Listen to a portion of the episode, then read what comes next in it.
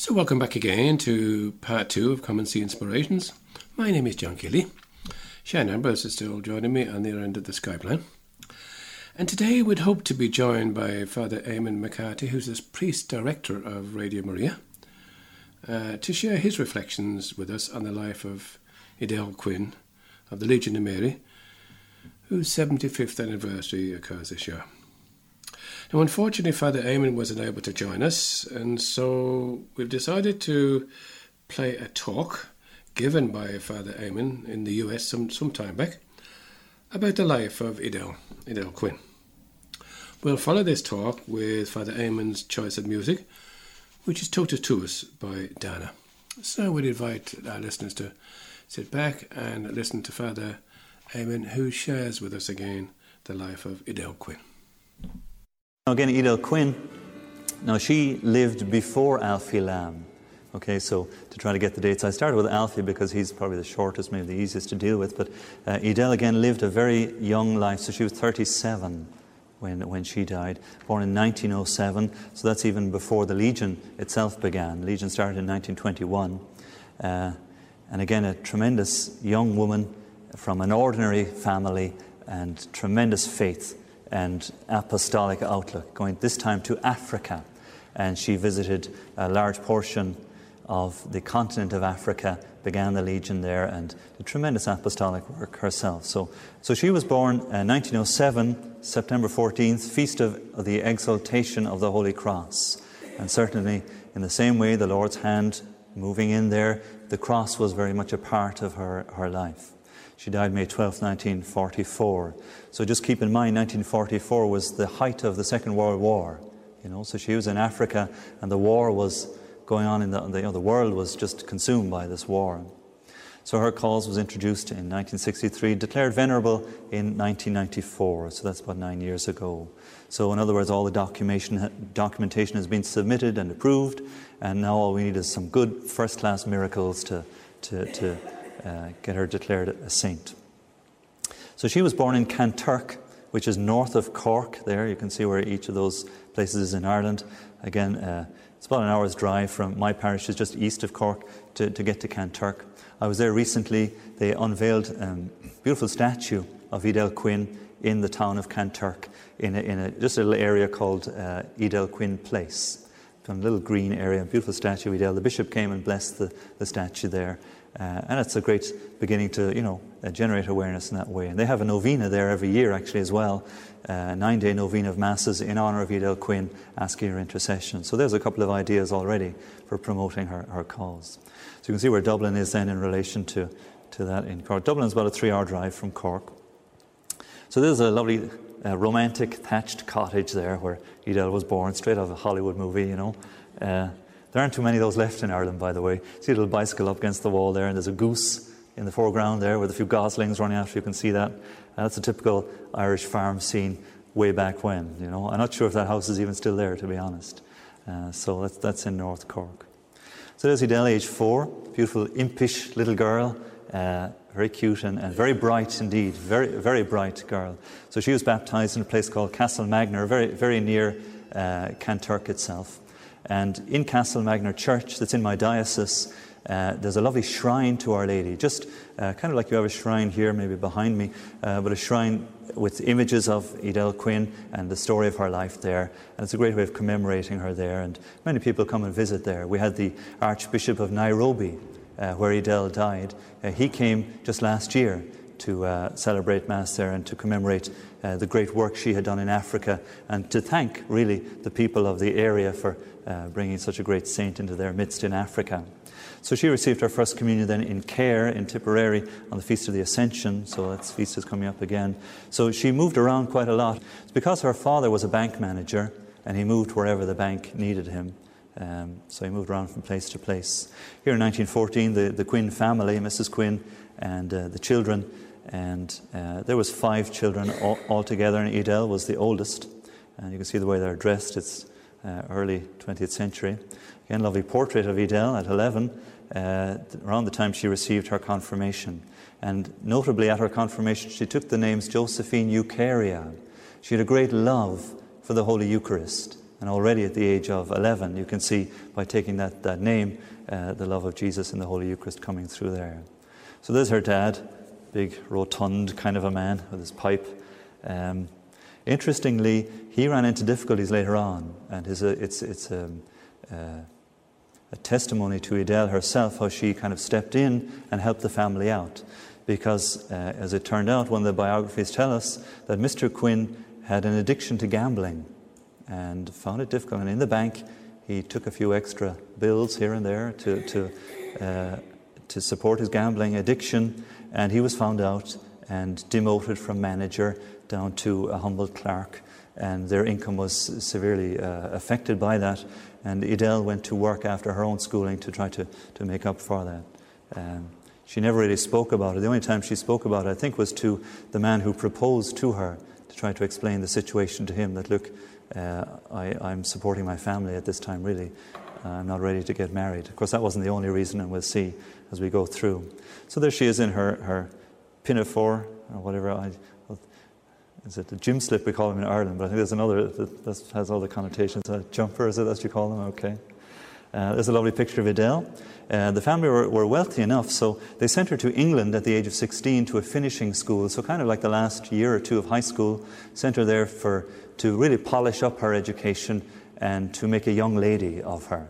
Uh, so she went there, and the girls there at that school uh, had great time for Edel. She was great fun. She was always good for, good for a laugh, always up to a prank here or there. And you can see in all the photographs that we go through and, and the images that we have of her, beautiful smiling face, and especially in her eyes. There's something deeper there about her. So there she is as a, a young working woman the 1920s. Uh, there again, beautiful smile on Edel with her sister in the, the Chagny tile works. And her, her, that's the foreman with her in that photograph. But her employer, uh, Pierre, uh, of the tile works, he, he took a strong fancy to Edel after a year or two her working there because she was so dedicated and so committed to her work and so efficient. He could leave the whole business in her hands and she'd look after everything. Uh, there was a great dispute one day when uh, a huge delivery of tiles came to the factory, and it was more than they'd ordered. Head office had sent this huge delivery, and they just couldn't. They didn't order it. They didn't know where this came from, so they couldn't send it back to France, where the tiles came from. So they had to offload them, and and uh, the workers there were grumbling and giving out. They had to put in overtime, and there was a big dispute, and they downed tools. And Edel had to intervene and try to negotiate, and uh, she was quite firm she said, okay, you know, you get a half day's pay extra. She arranged some, some deal. And the guy said, no, we're not having that. And, and down tools again. And Edel said, well, no, that's, that's it. Like it or lump it. And uh, she was quite strong and good at her job. Good at her job. Her employer, who proposed to her on the 1st of September 20, 1927 there, but uh, Edel explained to him, uh, look, I've, I've made a, a, vow to enter the Poor Clares, and I'm going to do so as soon as I know my family are in the clear financially. So she held on until then. But she, she kept up communication with Pierre. He was heartbroken. Um, and, and they developed a strong spiritual relationship even in themselves. The correspondence did peter out in the, in the 1930s, but we learn a great deal about Edel's spirituality from the letters that she wrote to him and kind of apologizing herself. And maybe she felt maybe she hadn't made herself clear when she turned him down and she tried to explain things in the light of her faith. And, and Pierre soon realized that this was a chosen soul. She had a deep, deep spirituality, and that she was not his really for the asking. Later on, he himself got married, and he named one of his daughters Edel after Edel Quinn. So he really appreciated his own faith was strengthened by that.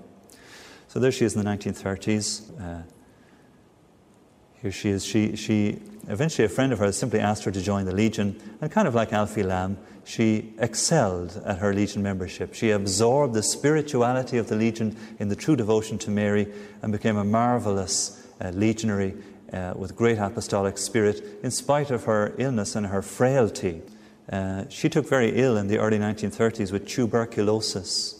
Um, in fact, she went to enter the Poor Clares uh, in the, uh, the late 1920s, around about this time, and the Poor Clares, she had made arrangements. It was, it was going to be uh, on the Feast of the Annunciation and on the, the March 25th. And so on the February, she suddenly was diagnosed with tuberculosis.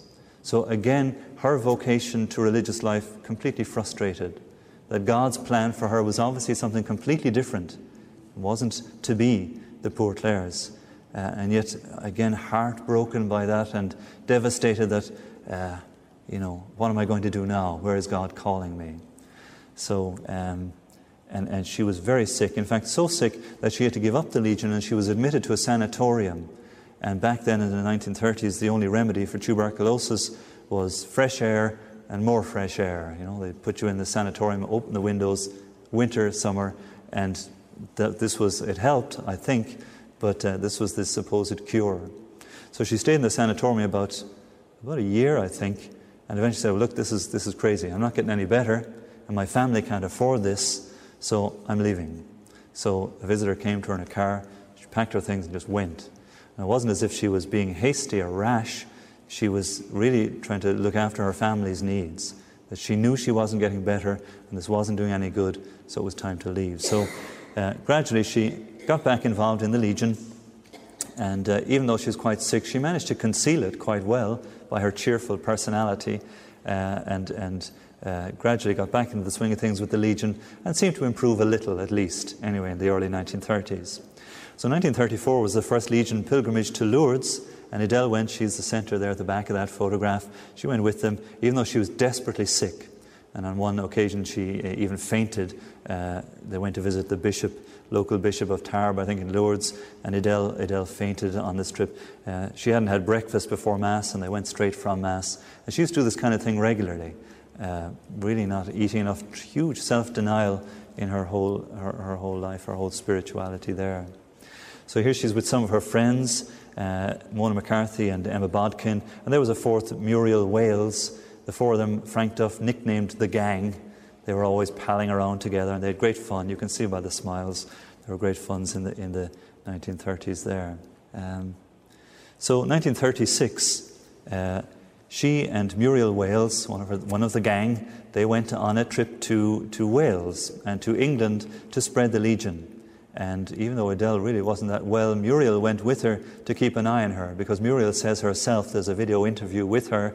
Muriel says that uh, Frank Duff knew that Muriel was well able to eat and rest and do all the normal things, whereas Edel was at this heroic level of giving of herself. So he sent Muriel with Edel to make sure that she would look after herself, but that the two would try to spread the Legion in Wales and in England, uh, specifically North Wales. And they did, and they, they, the first, they went for two weeks. The first week, uh, things didn't go too well. The second week, uh, they succeeded in getting permission to start seven Presidia in that short visit. So that's the kind of effect they had. Um, so they did, and on their return, they were thrilled. They went to see Frank Duff and explained everything to him.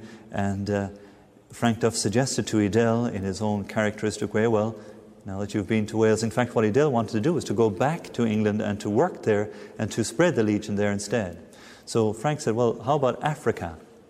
And she said, Yeah, I'll do it, no problem, I'll go. Uh, and so she did. There was all kinds of consternation at the Legion headquarters, the Concilium meeting, that Edel, a frail, sickly young woman, should go to Africa. Dangerous continent, uh, full of the unknown, full of wild jungle animals, and who knows what. Missionaries found it difficult enough, let alone a weak young girl like Edel Quinn. So at the concilium meeting where they were making the decision to send her, there was a priest there, Monsignor McGuinness, who stood up and said, Look, I've been in Africa for years. This is crazy sending her out there. It's extremely dangerous. She's not a well woman. Uh, this just is not right. And he was very much against the whole idea of sending Edel. Uh, and Edel herself stood up during the meeting and she said, Well, you know, I'm no, I know I'm not going on any kind of picnic. And Monsignor McGuinness was quite a, a forthright man. He said, Picnic? He said, You'll be the picnic, you know? and so uh, the whole place broke into laughter that day. And Frank Duff stood up then. He said, Well, she won't be much of a picnic, really, you know? and so at that stage, the, the atmosphere kind of, kind of relaxed a bit. And uh, the permission was granted and she was set to go. But Edel, being the sensitive spiritual soul that, that she was, uh, shortly after that went to the Presidium meeting where Monsignor McGuinness was the spiritual director. And during the meeting, one of the members tells this story.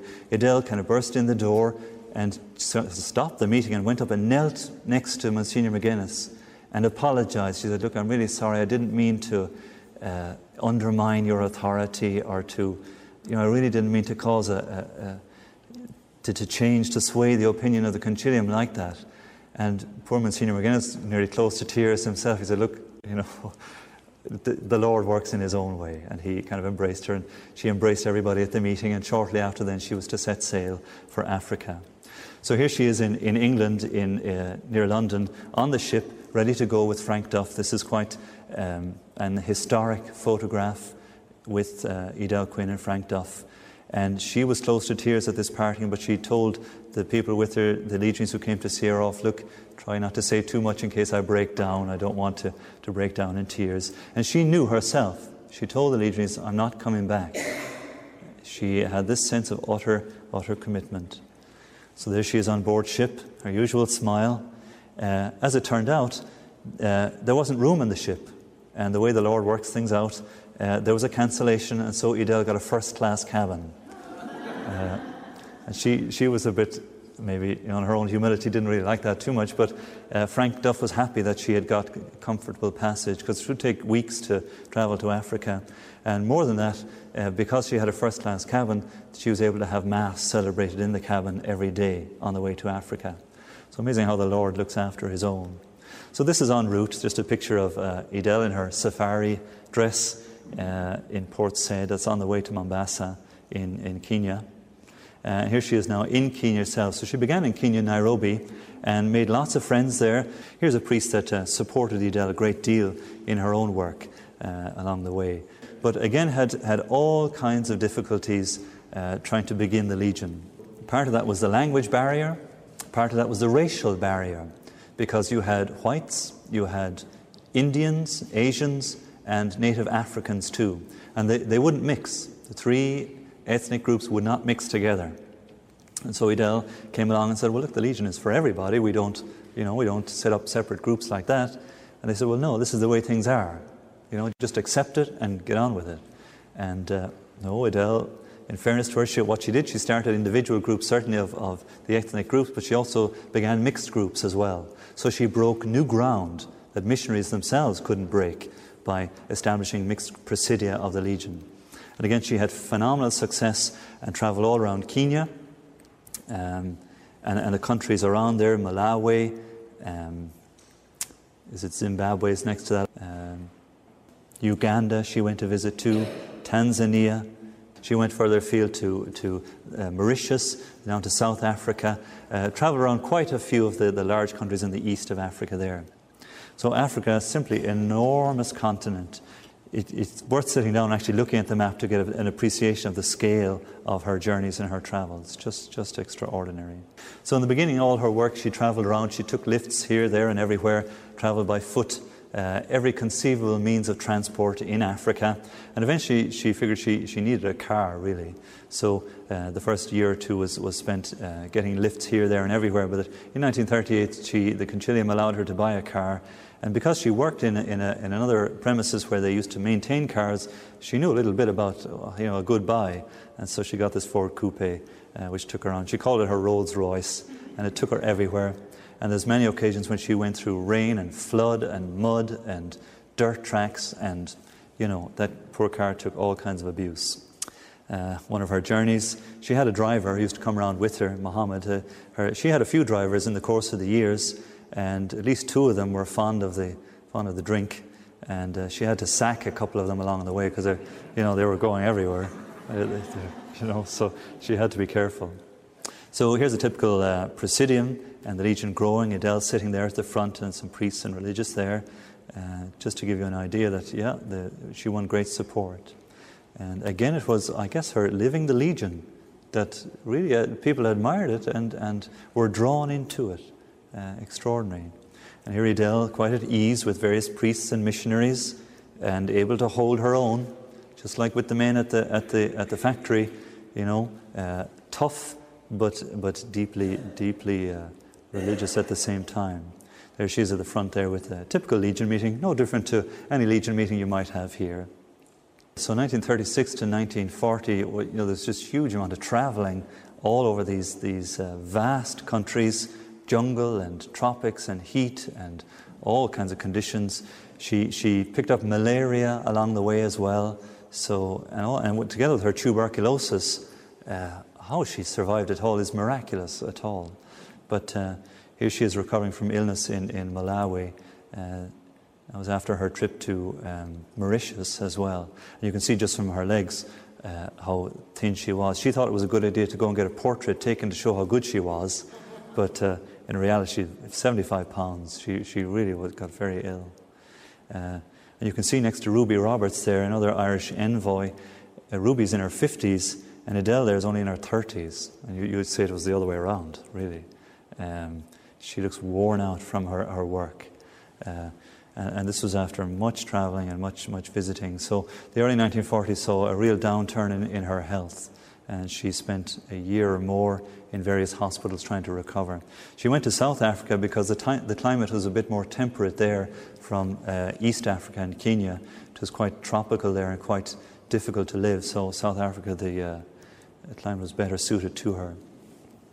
So I've kind of flashed through very quickly her time in Africa, but really, again, it was much like Alfie Lambe presidium after presidium, curia after curia, and, and she won the hearts of all, not without huge opposition at the same time missionaries saying, look, what, you know, there was, there was never heard of that a young uh, woman who wasn't a religious should travel the roads of Africa and the mission stations uh, in an apostolic way. It was simply unheard of. You just wouldn't do that. Uh, so she was a pioneer, certainly, in that spirit. Uh, and wherever she went, she managed to win their hearts and to begin the Legion. And again, the same workload, having to write, to keep in touch with the various presidia and curia, to return again, to visit again, see how they were doing, to keep in touch with Dublin, to keep everybody informed what was going on, to win over the hearts of, of bishops and priests and missionaries. There was one occasion when a, a, there was one priest who really didn't have time for the Legion. Uh, and he kind of undermined everything Edel was trying to do. So he'd establish these groups. He'd get people to come together, like here, and yet he'd kind of, he, would knock it on the head all the time. Uh, and yet on one occasion there was another, a second priest with them, and he could see how sincere Edel was. And because this other priest was giving her such a hard time, he, kind of won her heart and kind of got in the back door that way and, and managed to get things going in that place uh, through that other priest. Uh, so it was simply her perseverance that, that won her through. Not only that, but there was a, an apostolic delegate in Africa at the time, a Monsignor Riberi, and he was in Africa during those years. He's an Italian, and because the war had started, the 19, 1939, uh, his, he was asked to leave Africa. Some of these countries were occupied by the English, and being Italian, they were on the side of the Germans, and so his time was limited in, in Africa, and he had to go. But he, he had made contact with Edel, and he'd seen the huge success that Edel had in starting the Legion in Africa. He was then sent back to Italy. He was then appointed as a nuncio to China in the 1940s. And he had seen what the Legion could do. So he arrived in China in the late 1940s and he said, Right, the communists are coming. We've got to start the Legion. He had seen what Edel could do and he said, Well, look, because Edel had such success, we can do the same here. So he took on uh, Father Aidan McGrath, who was an Irish priest in China at the time, and said, Get started, get going. And they started in China many thousands of presidia, and there were many thousands of Chinese martyrs for the faith as a result of that in the early 1950s. Now, all this is going on while Alfie Lambe is busy working in South America. So you can see, you know, there's a lot of stuff going on here at the same time and how the Holy Spirit is moving right across the globe.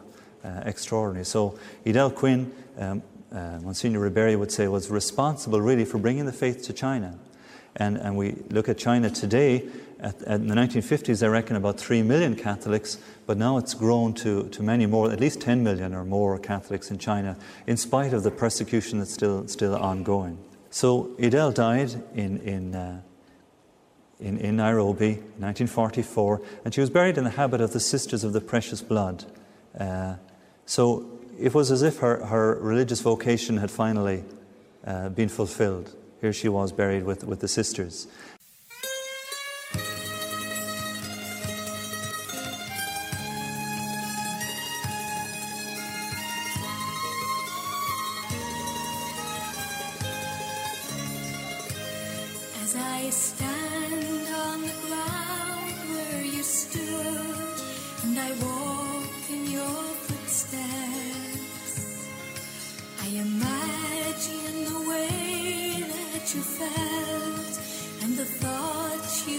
thinking. Could you see?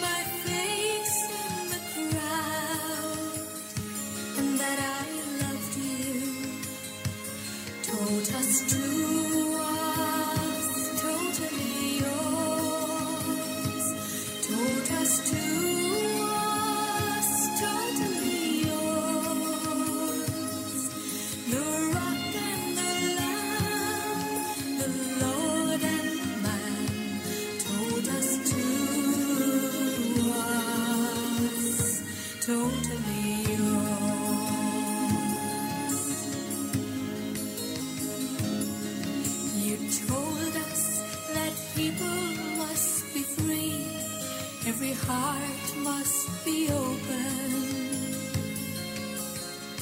You said that justice is the key, but it takes our love to turn it. You said that